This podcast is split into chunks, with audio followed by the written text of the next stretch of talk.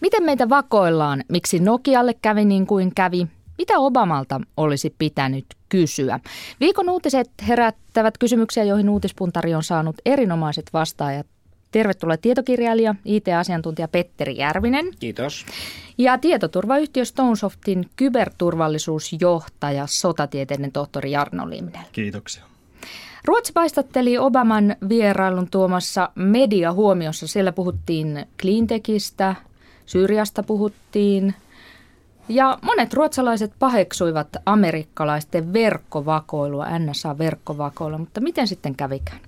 Tänään paljastui, että Ruotsin puolustusvoimien radiotiedustelukeskus FRA on tehnyt vuosikausia yhteistyötä, siis hyvin tiivistä yhteistyötä NSAn kanssa. Tuosta asiasta kirjoitti Metrolehti. Jarno Limnel, tiesitkö tämän? Olen kyllä vahvasti tiennyt sen, että Ruotsin turvallisuus- ja tiedusteluviranomaiset on tehnyt aktiivista tiedusteluyhteistyötä yhdysvaltalaisten kanssa toisen maailmansodan jälkeen. Mutta se, että tämä niin sanotusti kybermaailmassa, digitaalisessa maailmassa tapahtuva tietojen vaihto ja yhteistyö nyt tietysti pieni lähdekritiikki huomioiden, kun tässä ollaan toisen käden tiedoilla liikkeellä, niin kyllä se tietyllä tavalla yllätti, että Ruotsi on näinkin vahvasti kansainvälisessä yhteistyössä nimenomaan Iso-Britannian ja Yhdysvaltojen kanssa. Niin, tästä aamun uutisesta sai suorastaan sen käsityksen, että Ruotsi toimii tavallaan jonkinlaisena NSAn edustajana ja tekee mm. jopa niin kuin heidän toimeksiannosta tiettyjä asioita. Että kyse ei olisi pelkästään siitä, että FRA hankkii Ruotsin kannalta kiinnostavia tietoja ja vaihtaa niitä sitten NSAn kanssa, vaan että se yhteistyö olisi vielä syvempää. Mutta tämmöinen tiedusteluviranomaisten yhteistyö maiden välillä jollain tasolla, sehän on täysin luonnollista ja sitä Suomikin tekee. Ehdottomasti, mutta kyllä tässä pitää nyt ehdottomasti muistaa tämä ikään kuin suurempi kuva. Eli kyse ei ole pelkästään tiedustelusta, vaan se, että tiedusteluorganisaatiot, kun ne kuuluvat valtiolle, tekevät tänä päivänä näin läheistä yhteistyötä keskenään, niin kyllä sillä on varsin merkittäviä myöskin ulko- ja turvallisuuspoliittisia vaikutuksia. Ja kyllä tällä tavalla, äh, tällaista yhteistyötä harjoittamalla, niin minun mielestä Ruotsi haluaa tietoisesti asemoida itseään yhä vahvemmin niin sanotusti läntiseen yhteisöön. Ja tässä tapauksessa Iso-Britannian ja, ja, ja Yhdysvaltojen oikeaan suuntaan. Että ei tarvitse yhtään enää ihmetellä, miksi Obama halusi mennä Tukholmaan. Ehkä se johtui, johtui tästä ja ehkä Suomeen ei tultu sen takia, että Suomessa kesällä esitettiin kovasti vaatimuksia, että meidän pitää myöntää turvapaikka Snowdenille. Eihän me kukaan tiedetä mm. oikeasti, mikä siellä on syynä, mutta varmaan tällaisillakin on jotain merkitystä. Mutta samanaikaisesti mun mielestä erittäin tärkeää, mikä me ollaan jätetty Suomessa nyt vähän liiankin vähälle huomiolle, on se, että Suomi sai myöskin kutsun osallistua tähän Obaman tapaamiseen. Ja se, että Suomi, vaikka nyt tänä päivänä kuulostaakin vähän jo hassulta, niin joka tapauksessa, että Suomi tunnustetaan Yhdysvaltojen toimesta tällä tavalla yhtenä Pohjoismaana, yhdessä rintamassa muiden Pohjoismaiden kanssa, eikä meillä ole niin sanotusti edes jonkinlaista vaalean harmaata kaapua tässä maan yllä, niin, niin, niin mun mielestä se kyllä kuvaa, että meidän ulkopolitiikka on onnistunut. Ruotsin, Ruotsissa viranomaisilla on siis lain suomat poikkeuksellisen suuret valtuudet seurata tietoliikennettä ja ja siitä Ruotsin kautta kulkevasta tietoliikenteestä, niin siitähän tulee suurin osa Suomesta, eikö näin? Joo, kyllä. Suome, tai ei suurin osa, mutta iso osa. Ruotsin läpikulkevasta liikenteestä varmaan suurin osa tulee Suomesta ja se on se nimenomaan, mihin FRAlla on seurantaoikeus. Ja sitten taas Suomeen tulee hyvin paljon liikennettä Venäjältä, joka siis menee mm. Venäjän ja Suomen läpi ja Ruotsin läpi. Ja juuri tämä Venäjältä tuleva liikenne on todennäköisesti syy, jonka takia Ruotsi tämän seurannan eh, otti niin vahvasti ja hankki supertietokoneen sitä varten ja on todella panostanut siihen. Mm. Täytyy muistaa, että kaikki maathan jossain mitassa tekee vastaavaa työtä mutta Ruotsi on ainoa, joka tekee sen laillisesti ja avoimesti. Ja vaikka me helposti tästä FRA-laista arvostellaan ja kritisoidaan ruotsalaisia, niin meidän pitäisi pikemminkin kehua siitä, että he on toiminut avoimesti. Samalla tavalla kaikkien muidenkin maiden pitäisi tehdä, koska toiminta on kuitenkin melkein identtistä. Kyllä mä oon ihan samaa mieltä ja tähän ei ole sinällään mitään uutta, koska nämä esimerkiksi ää, FRAta koskevat lainsäädännöt 2008-2009 vuosilta, niin ne löytyy kaikki internetistä googlaamalta, niin kuin tänäänkin kävi itse tuossa aamulla aamulla, niin vielä lukemassa. Ja kyllä siellä lainsäädäntö sanoo Ruotsissa ihan selkeästi, että heillä on täysi oikeus tiedustella signaaleja, jotka ylittävät Ruotsin, jotka tulevat Ruotsin kautta. Ja nyt niin kuin Petteri sanoi tuossa ihan oikein, niin oikeastaan kaikki Suomen ulkomaille lähtevä liikenne, kun menee Ruotsin kautta, niin jos heillä lainsäädäntönsä puitteissa, siellähän on tiettyjä varauksia tietty, on kiinnostusta seurata meidän näitä digitaalisia jalanjälkejä ja viestejä, niin heidän lainsäädäntönsä antaa siihen täysin perustan. Paljon suuremmat oikeudet on Ruotsin viranomaisilla seurata suomalaisten tietoliikennettä kuin Suomen viranomaisilla. No näin se on ja, ja, ja nyt täytyy sanoa, että vähän ikäväänkin aikaa tietyllä tavalla suomalaisten turvallisuusviranomaisten kannalta tämä Snowden case tähän nyt tuli, kun meillä on kansallinen kyberstrategia lanseerattu tuossa alkuvuonna ja keskeinen osa sen strategian toimeenpanoa on nyt myöskin lainsäädännön uudistaminen näiltä osilta. Ja, ja nyt tietysti tässä vaaditaan ihan ehdottomasti ää, julkista keskustelua siitä, että missä Suomessakin halutaan, että yksityisyyden suojan ja toisaalta tämän kollektiivisen turvallisuuden varmistamisen välinen tasapaino jatkossa menee.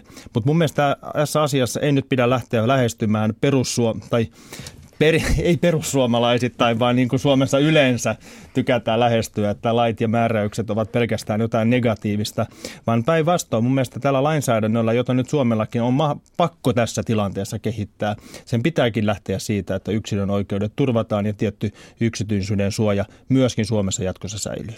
Mutta siis se tilanne, mikä nyt on, että Ruotsin puolustusvoimilla on lainsuoma oikeus seurata suomalaista, Suomesta tulevaa tietoliikennettä ja nyt selvisi tänään, että he sitä, jos sitä nyt Yhdysvalloista pyydetään, niin he sitä sitten toimittavat, niin voiko tätä tilannetta enää millään lainsäädännöllä muuttaa? Että näin se nyt on ja miettikää suomalaiset sen mukaan, että miten toimitte. Siis kaikissa maissa on kaksi eri, eri tilannetta. On se oman maan kansalaisten kuuntelu ja sitten on vieraan maan kansalaisten kuuntelu. Ja aina nämä tiedustelulait, ne liittyy nimenomaan siihen ulkomailta tulevan liikenteen kuunteluun. Että kyllä me suomalaisetkin saadaan kuunnella ruotsalaisten liikennettä, vaikka me saada oman kansalaisten liikennettä kuunnella ja sama on Ruotsissa.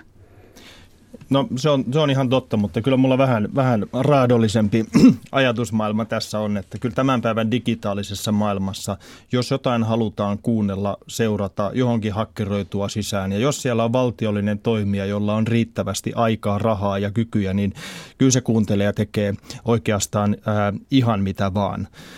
Mielenkiintoisen tästä nyt tekee tietysti se, että Suomessakin nyt on ollut jo valmisteilla ja on parhaillaankin nyt merikaapeliyhteys Saksaan, Itä, Itämerta pitkin niin, että nämä meidän jatkossa digitaaliset viestit eivät menisikään enää Ruotsin kautta. Ja mä luulen kyllä itse, että, että nämä tämän päiväiset uutiset, joka nyt edelleen korostan on toisen käden uutisia, niin kyllä ne ainakin jossain määrin vauhdittaa näiden tämän Saksaan suuntautuvan merikaapeliyhteyksien rakentamista. Sitten vaan on hyvä muistaa, että Saksassa kuunnellaan ihan samalla tavalla ja heillä on varmaan vielä läheisimmät yhte- yhteydet mm. NSAhan ja eikä heillä ole mitään lakia, joka tekisi tämän toiminnan näkyväksi. Eli kuuntelu jatkuu, mutta salakähmäisemmin. Korvia riittää joka paikassa. Ei, kyllä, se noin, kyllä se noin on. Ja mä aina, aina kun kysytään näistä, että kuka vakoilee ketä, niin lyhyesti vastaan, että kaikki vakoilee kaikkia, myöskin ystävät toisiaan. Mutta vain Ruotsi tekee se avoimesti ja laillisesti. Hei ja Sverige! hei just ja niin, hei. Just niin. No otetaan toinen näkökulma äh, samaan asiakokonaisuuteen. Tänään New York Times ja Guardian kirjoittivat että Yhdysvaltain turvallisuusvirasto monen kertaan mainittu NSA ja sitten Britannian vastinen, niin samanlainen laitos Britanniassa ovat laajasti murtaneet salausmekanismeja, joilla suojataan esimerkiksi potilastietoja, nettipankkiliikennettä ja nettikeskusteluja. Ja mikä erityisen mielenkiintoista, niin ovat pyytäneet suojausohjelmistoja valmistavia yhtiöitä – jättämään tietoturvaohjelmiin vähän porsaan reikiä, niin NSA sieltä pujahtaa helpommin sisään. Jarno Limnel, miltä tämä kuulostaa?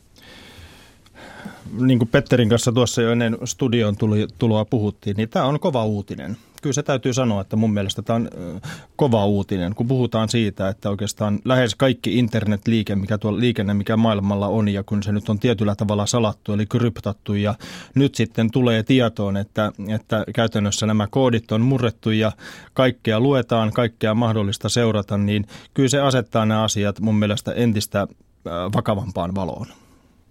Ne Snowdenin aikaiset, aikaisemmat paljastukset hän on ollut aika arvattavia ja hän on vaan oikeastaan vahvistanut sen, mikä on aikaisemmin tiedetty. Mutta nyt tämä on sen verran kovan luokan paljastus, että tässä mun mielestä kerrotaan ihan uudenlaisia asioita. Kerrotaan, miten NSA vaivihkaa murtautumalla, urkkimalla, vaikuttamalla, epä, epäsovinnaisin tavoin pystyy – heikentämään ohjelmia, asentaan jopa laitteisiin takaportteja, kun ne myydään ulkomaisille asiakkaille, tekee todella niin salakähmäisiä ja, ja uskomattomia juttuja. Eh, Tämä herättää varmaan keskustelua. Ja tämä on, mm. on amerikkalaisille yrityksille, joihin tämä vaikutus ensisijassa ulottuu, mutta uutisissa sanottiin, että se koskee myös kansainvälisiä yrityksiä. Että heillä on jonkinlainen tapa vaikuttaa myös muihin. Niin tämä on amerikkalaisille yrityksille erittäin iso asia, koska tietoturva perustuu luottamukseen. Ja nyt jos näitä kaupallisia tietoturvaohjelmia ei voida pitää luotettavina, ei voida luottaa Skype-puheluiden turvallisuuteen, niin tämä, tämä heijastuu kyllä koko Amerikan talouteen. Ihan varmasti. Tuossa oli just tuli hetki sitten, vähän aikaa sitten tuli tutkimus jo, jo Yhdysvalloissa esille, missä arvioitiin, että seuraavan kolmen vuoden aikana voisi sanoa, että kiitos nyt Edward Snowdenin paljastusten, niin yhdysvaltalainen pilvipalveluteollisuus tulee kärsimään 22-35 miljardin dollarin tappiot. Ja kyse on vain ja ainoastaan yhdestä asiasta, siinä mitä minkä Petteri sanoi, luottamus kun luottamus menee, niin tällä tietoturva, kyberturva-alalla, niin sen jälkeen on kyllä hyvin vaikea toimia. Sinä Jarno Limnel olet siis ö, kyberturvallisuusjohtaja tietoturvayhtiö Stonesoftista. Softissa. Onko Stonesoftilta tullut, tai teille tullut viestiä tuolta NSAlta, että lähtisittekö tällaiseen yhteistyöhön? Ei ole kyllä tullut minkäänlaista viestiä. Kertoisitko, jos olisi? Niin. Ei ole kyllä tullut ja, ja, ja kyllä mulla on niin vahva suomalainen sydän, että kyllä varmaan sen kertoisin, jos tämmöinen viesti olisi tullut. Mutta laittaako Stonesoft esimerkiksi nyt jonkun kansainvälisen markkinointikampanjan pystyä mainostaa luotettavaa suomalaista tietoturvaa? Mä en usko, että se on pelkästään, pelkästään Stonesoft, vaan, vaan nyt mun mielestä tätä ajan henkeä kuvaa hyvin se, ja olematta nyt edes liikaa mitenkään markkinointipuheinen tässä. Ää, tässä pitää nähdä huomattavasti isompi kuva kuin yksittäinen Stonesoft tai mikä tahansa yritys ää, yksittäisenä yrityksenä. Suomalaiset tietoturva yritykset reilu vuosi sitten, oli itsekin sitä perustamassa, niin laittoivat tämmöisen tietoturvaklusterin pystyyn. Meitä on siinä 40-50 suomalaista tänä alan yritystä ja, ja, ja tarkoitus on nyt nimenomaan viedä suomalaista osaamista enemmän yhdellä äänellä maailmalle eteenpäin. Ja mä sanon ihan suoraan, että kyllä, meillä on tässä ihan pirummoinen mahdollisuus tällä kyberturvallisuuden alueella joka nyt tuntuu kiihtyvän ja myöskin se, että ihan liiketaloudellisesti niin raha tällä alalla tulee liikkumaan jatkossa yhä enemmän. Sen osoittaa kaikki markkinaselvitykset ja meillä on Suomessa valtava määrä tekijöitä ihan oikeasti, jotka puoltaa sitä, että minkä takia tämä on meille hyvä juttu. Esimerkiksi se, että meiltä löytyy korkea osaamista, teknologia, myönteisyyttä. Meitä pidetään varsin luotettavana, näin niin kuin ihan turvallisuuspoliittisestikin neutraalina valtiona maailmalla – meiltä löytyy luottamuspääomaa ja mitenkään nyt vähättelemättä sitäkään, että meillä on suhteellisen viileä ilmasto eikä meillä ole maaperässä mitään maanjäristyksen vaaraa ja muuta, niin kaikki nämä tekijät yhteen laitet, laitettaen, niin, niin, niin, niin kuin Petterikin taisi tuossa viitatakin jo aiemmin päivällä, että hän on tänään laittanut lisää rahaa suomalaisiin tietoturvayhtiöiden osakkeisiin, niin ei se yhtään huono valinta ole. No muutama sata euroa, kyse ei ollut isosta summasta, lähinnä symbolin ele, mutta ihan, ihan niin kuin Jarmo tässä mm. sanoi, niin, niin tämä tietoturva-ala on yksi sellainen, jossa Suomella on luontaisia edellytyksiä pärjätä. Niitä ei ole välttämättä kovin montaa, kun me ollaan pieni eristynyt kansakunta täällä kaukana, mutta tämä on yksi sellainen. Me ei olla liittoutunut kenenkään kanssa, meillä on hyvä maine, meitä pidetään uskottavana, luotettavana, meillä on osaamista. Tämä on samalla tavalla kuin joku cleantech tai joku terveysalan palvelujen osaaminen tai pohjoisen turismi luontainen vahvuus ja tätä täytyy nyt käyttää hyödyksi. Meillä on suuri tarve nyt Nokian jälkeen löytää uusia menestystarinoita ja uusia korvaajia. Luotatko Petteri Järvinen minkään muun maalaisiin tietoturvayhtiöihin, tietoturvaohjelmiin kuin suomalaisiin? En enää. luota välttämättä edes suomalaisiin. Mä luotan avoimen lähdekoodin ohjelmiin sellaisiin, jotka saa netistä ja jotka kuka tahansa pystyy katsomaan, miten ne toimii. Tällä hetkellä se on mun ainoa luottamuksen perusta. Ajantasan uutispuntarissa Petteri Järvinen ja Jarno Liiminen vielä 13 minuuttia aikaa jäljellä. Vaihdetaan aihetta vai vieläkö jaksatte puhua Nokiasta? No ilman muuta. Ilman ei, muuta. ei tullut yliannostusta. Oliko se Nokia vai miten se nyt piti, piti uudella kielellä jo sanoa? Joo, tämä, tämä tuleva, tuleva Nokia tai, tai vuosi sitten melkein perustettu Nokia. Niin. Tämä, tämä Nokia-uutinen on minusta tosi tärkeä monellakin tavalla. Mm. Siinä, siinä on sekä menneisyys, tämä päivä että tulevaisuus. Niin, niin sen takia mä en lainkaan ole kyllästynyt, vaikka Nokia on nyt neljä päivää tullut joka tuutista. Lisää saa tulla. No kertokaa mm. kuuntelijoille, että suhtaudutteko Nokiaan tunnepitoisesti vai etäisen asiallisesti? No mun mielestä tämä asia itse asiassa tulee turvallisuuspolitiikassa monesti esille, että, että tavallaan moititaan ihmisiä siitä, että ette nyt aivan liikaa tunteella. Mun mielestä tunne saakin olla näissä asioissa mukana. On sitten kysymys Nokiasta, Suomen turvallisuudesta tai oikeastaan mistä vaan, niin ei me mitään robotteja olla, vaan totta kai fakto, faktoilla pitää keskustella, mutta kyllä myöskin tämä tunnepuoli on, on tässä erittäin tärkeä. Ja se, että Nokialla on ollut vahva tämmöinen kansallinen leima, josta minäkin olen aina ollut ylpeä tuolla, kun pitkin maailmaa reissaan, niin totta kai se tuntuu pikkasen sydämessä nyt pahalta, että jatkossa se Nokia ei, ei enää olekaan suomalainen Nokia, mutta samanaikaisesti mä oon ihan samaa mieltä Petterin kanssa, että surraa nyt ehkä hetki, muistellaan, kaiholla Nokia-aikoja ja niin edespäin.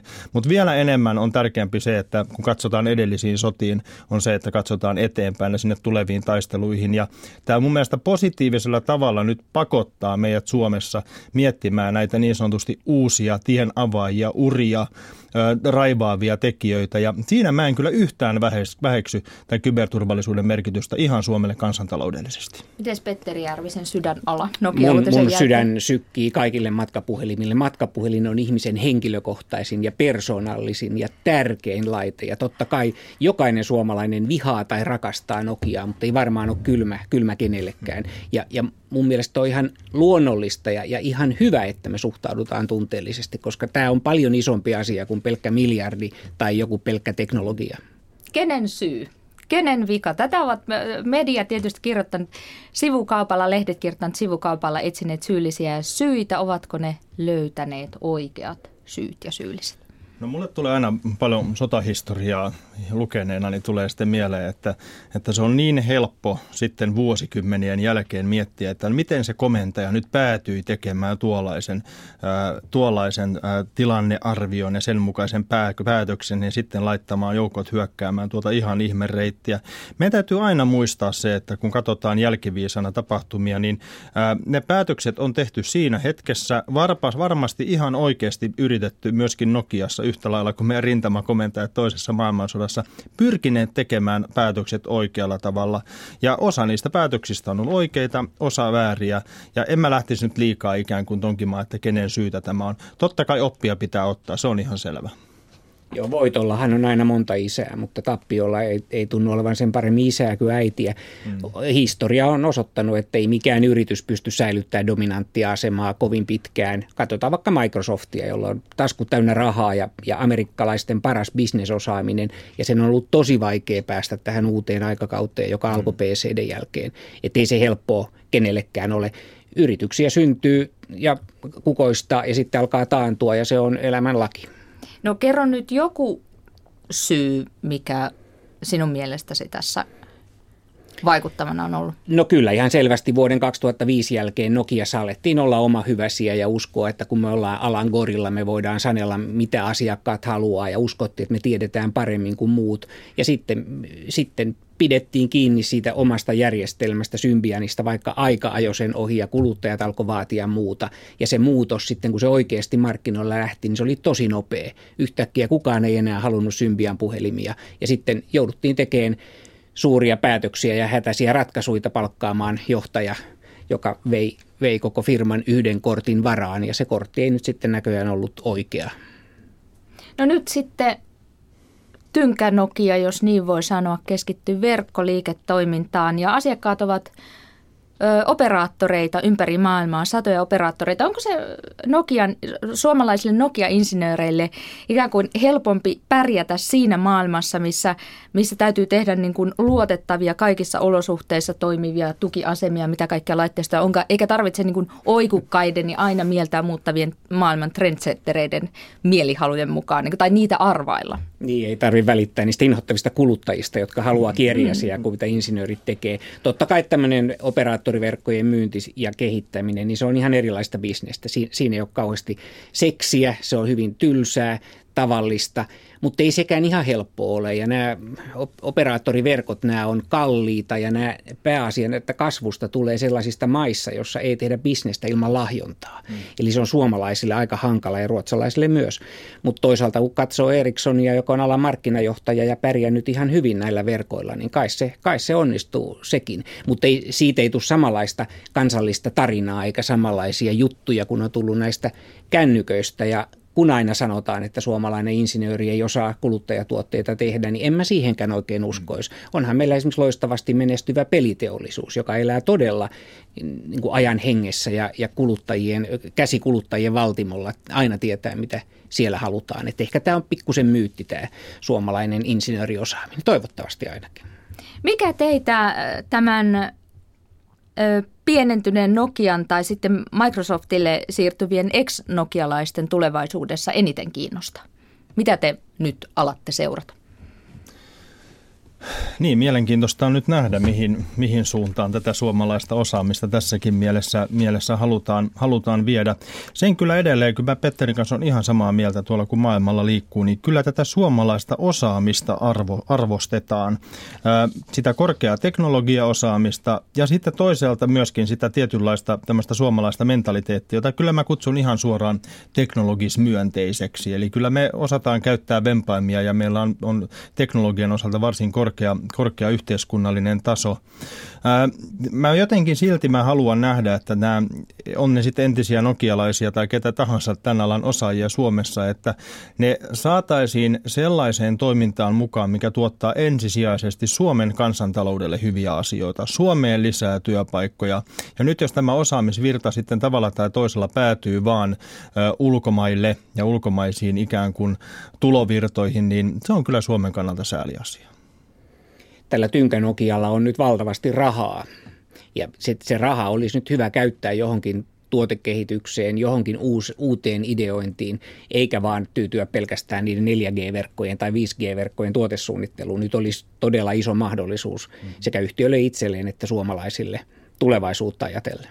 Mutta tietysti täytyy toivoa, että näistä tämänhetkisistä Nokian – matkapuhelinosaajista mahdollisimman moni säilyy Suomessa ja heidän tietotaitonsa hyödyttää tätä maata. Ja onhan meillä muitakin matkapuhelinvalmistajia tässä maassa, tämä Nevkia, mm. joka tuossa jo mainittiin, ja Jolla ja muuta, että katsotaan mitä tästä vielä syntyy. Ei, en mä usko, että matkapuhelinten taru Suomessa tähän loppuu. Luotamme siihen. Mennään vielä viimeiseen aiheeseen. Keskiviikko oli suuri päivä Ruotsissa. Barack Obama saapui vierailulle ensimmäisenä istuvana Yhdysvaltain presidenttinä. Ja meidän presidenttimme Sauli Niinistö osallistui muiden Pohjoismaiden johtajien kanssa Ruotsin pääministerin isännöimälle työillalliselle. Siellä näytti olevan hauskaa ja varmasti myös hyödyllinen tapaaminen. Mitä te olisitte sanoneet Obamalle tai kysyneet häneltä, jos teillä olisi ollut vaikka kutsu tuohon pöytään? Mä olisin kysynyt, hei Obama, what has happened to you? Et mitä ihmettä sulle on tapahtunut, kun muistelee niitä aikoja ennen kuin häntä valittiin, hänen lupauksiaan ja hänen... Äh, sitä ajatustaan, että hän sulkee ensimmäisenä Guantanamon. No se on edelleen pyörimässä siellä ja tuntuu, että, että tämmöinen hämärä sodankäynti näillä droneilla, se on vaan kasvanut koko ajan. Tehdään suoranaisia salamurhia eri puolilla maailmaa, salakuunnellaan ihmisiä, urkitaan. Mitä sille Obamalle on tapahtunut, joka ainakin meille eurooppalaisille myytiin? Harmi, että me ei päästy äänestämään häntä. Oletko nähnyt, kun netissä kiertää, kiertää tuota, Yes we can sloganin mukailma Yes we scan. Olen, olen nähnyt, se kuvaa aika hyvin Obama tätä muutosta. päässä. Kyllä.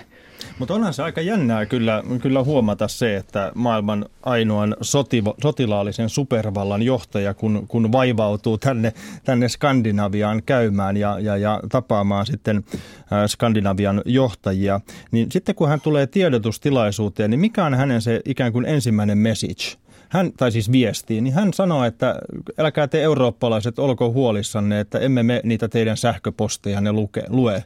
Niin kyllä tämä mun mielestä kuvastaa tätä ajan henkeä aika, aika vallan mainiosti, että, että me liikutaan nyt niin kuin tällä kyberturvallisuudessa kaikissa näissä vakoilu- ja urkinta-asioissa, niin hyvinkin kansainvälispoliittisissa asioissa niin herkällä alueella. Ja, ja se, että Obama tulee nyt Ruotsiin ja selittää sitten useamman minuutin näitä vakoiluskandaalin asioita ja muita, niin tuntuu vähän jopa hassulta välillä. No mitenkä se sinun viestisi Obamalle Jarno Limnellä? Olisiko se ollut näitä kyberturvallisuusasioita vai olisiko ollut jotain kysyttävää ihan? Kyllä mä olisin varmasti sanonut Barakille, että, tai halunnut hänen kanssaan keskustella kyllä ensisijaisesti tästä Syyrian tilanteesta, koska onhan se ihan uskomatonta, ainakin minun silmiin, että me eletään vuotta 2013 ja tuossa muutaman tuhannen kilometrin päässä Suomestakin, niin siellä on yli 100 000 ihmistä kuollut. Kuollee ihmisiä tuhansia lähes päivittäin lisää ja tilanne jatkuu. En ole kannattamassa ohjusiskuja nytten kovinkaan avoimesti tai mitään muutakaan iskuja Syyriaan, mutta se, että miten kädetön ja poliittisesti haluton kansainvälinen yhteisö tämmöisessä tilanteessa on, niin se tekee tästä maailmasta varsin surullisen paikan. Ja kyllä mä olisin Obamaa varmaan ottanut niskasta kiinni siinä vaiheessa ja sanonut, että sinä olet maailman vaikutusvaltaisin mies, do something. Sinulla on tuolta alueelta kokemusta. Olet ollut UNTSO-operaatiossa sotilastarkkailijana. Libanonissa ja Israelissa. Mutta sanot, verran, niin, mutta siis nyt et avoim, sanot, että et avoimesti ota kantaa, eli et mm. sinänsä ilmeisesti ajattelee, että nämä ohjusiskut voisivat jotenkin auttaa sodan lopettamisessa? No se on tietysti nyt kysymys varmasti, niin kuin Obama itsekin sanoi, sanoi julkisesti. Ja kyllä mä häntä, häntä tässä haluan, haluan uskoa, että tämä on semmoinen asia, minkä, minkä kanssa hän painii tällä hetkellä vahvasti, että onko tämä ohjusisku, jos se nyt ajatellaan, että tehtäisiin rajatuin ohju, ohjusiskuin välimereltä isku Syyriaan, niin onko se ikään kuin Syyrian käynnissä olevaa sisällissodaa rauhoittava vai entisestään ikään kuin bensaa liekkeihin laittava. Ja, ja kyllä mä näen jotenkin, että kun väkivallalla tässä tällä tavalla vastataan väkivaltaan ja sitten kun siellä toisella puolella vielä on Venäjän haluttomuus, Iranin mahdolliset iskut Israeliin, niin kuin he on julkisesti sanonut, vaikka siinä on sitä poliittista propagandaa mukana, eikä sovi myöskään tässä tapauksessa unohtaa sitä Kiinan roolia, niin kyllä mä pahoin pelkään, että tämmöiset ohjusiskut saattaisi olla sitten tulen heittämistä ruututynnyriin ja se ei ole kyllä kenenkään edun mukaista. Timo Soini, puolustus- tai ulkoasianvalikunnan puheenjohtaja siis, niin otti tämmöisen aika vahvan suomalaisen näkökulman tähän ja mietti suomalaisten rauhanturvaajien asemaa Etelä-Libanonissa, jos, jos nämä iskut tehdään ja jos Hisbollah kostaa Syyrian tai Iran, Iranin pyynnöstä Syyrian puolesta, niin lähettää raketteja Israeliin, niin mitenkään suomalaisten rauhanturvaajien Aivan lyhyesti, haluatko tätä kommentoida, koska itse olet alueella ollut? Olen siellä Etelä-Libanonissa ollut ja siellä yksi parhaimpia ystävieni kuoli silloin edellisessä Hizbollahin ja Israelin välisessä, välisessä sodassa. Ja se on äärimmäisen raadollista. Ja lyhyesti sanoen niin, niin, niin tilanne voi muuttua muutamassa tunnissa. Ja kyllä paljon voimia, jaksamista ja tsemppiä sinne kollegoille Etelä-Libanoniin toivotan. Kiitos oikein paljon Jarno Limnel, sotatieteiden tohtori, kyberturvallisuusjohtaja Stonesoftista ja tietokirjailija Petteri Järvinen. Oli erinomaisen mukavaa, että pääsitte paikalle. Kiitos. Sodan ja rauhan kysymyksistä jatketaan sitten suorassa linjassa maanantaina. Mitä kansainvälisen yhteisön tulisi tehdä tilanteessa, jossa Syyrian sisällissota jatkuu? Siitä puhutaan suorassa linjassa ja kansanedustaja Pekka Haavisto on silloin studiossa. Nyt aikamerkki ja uutiset.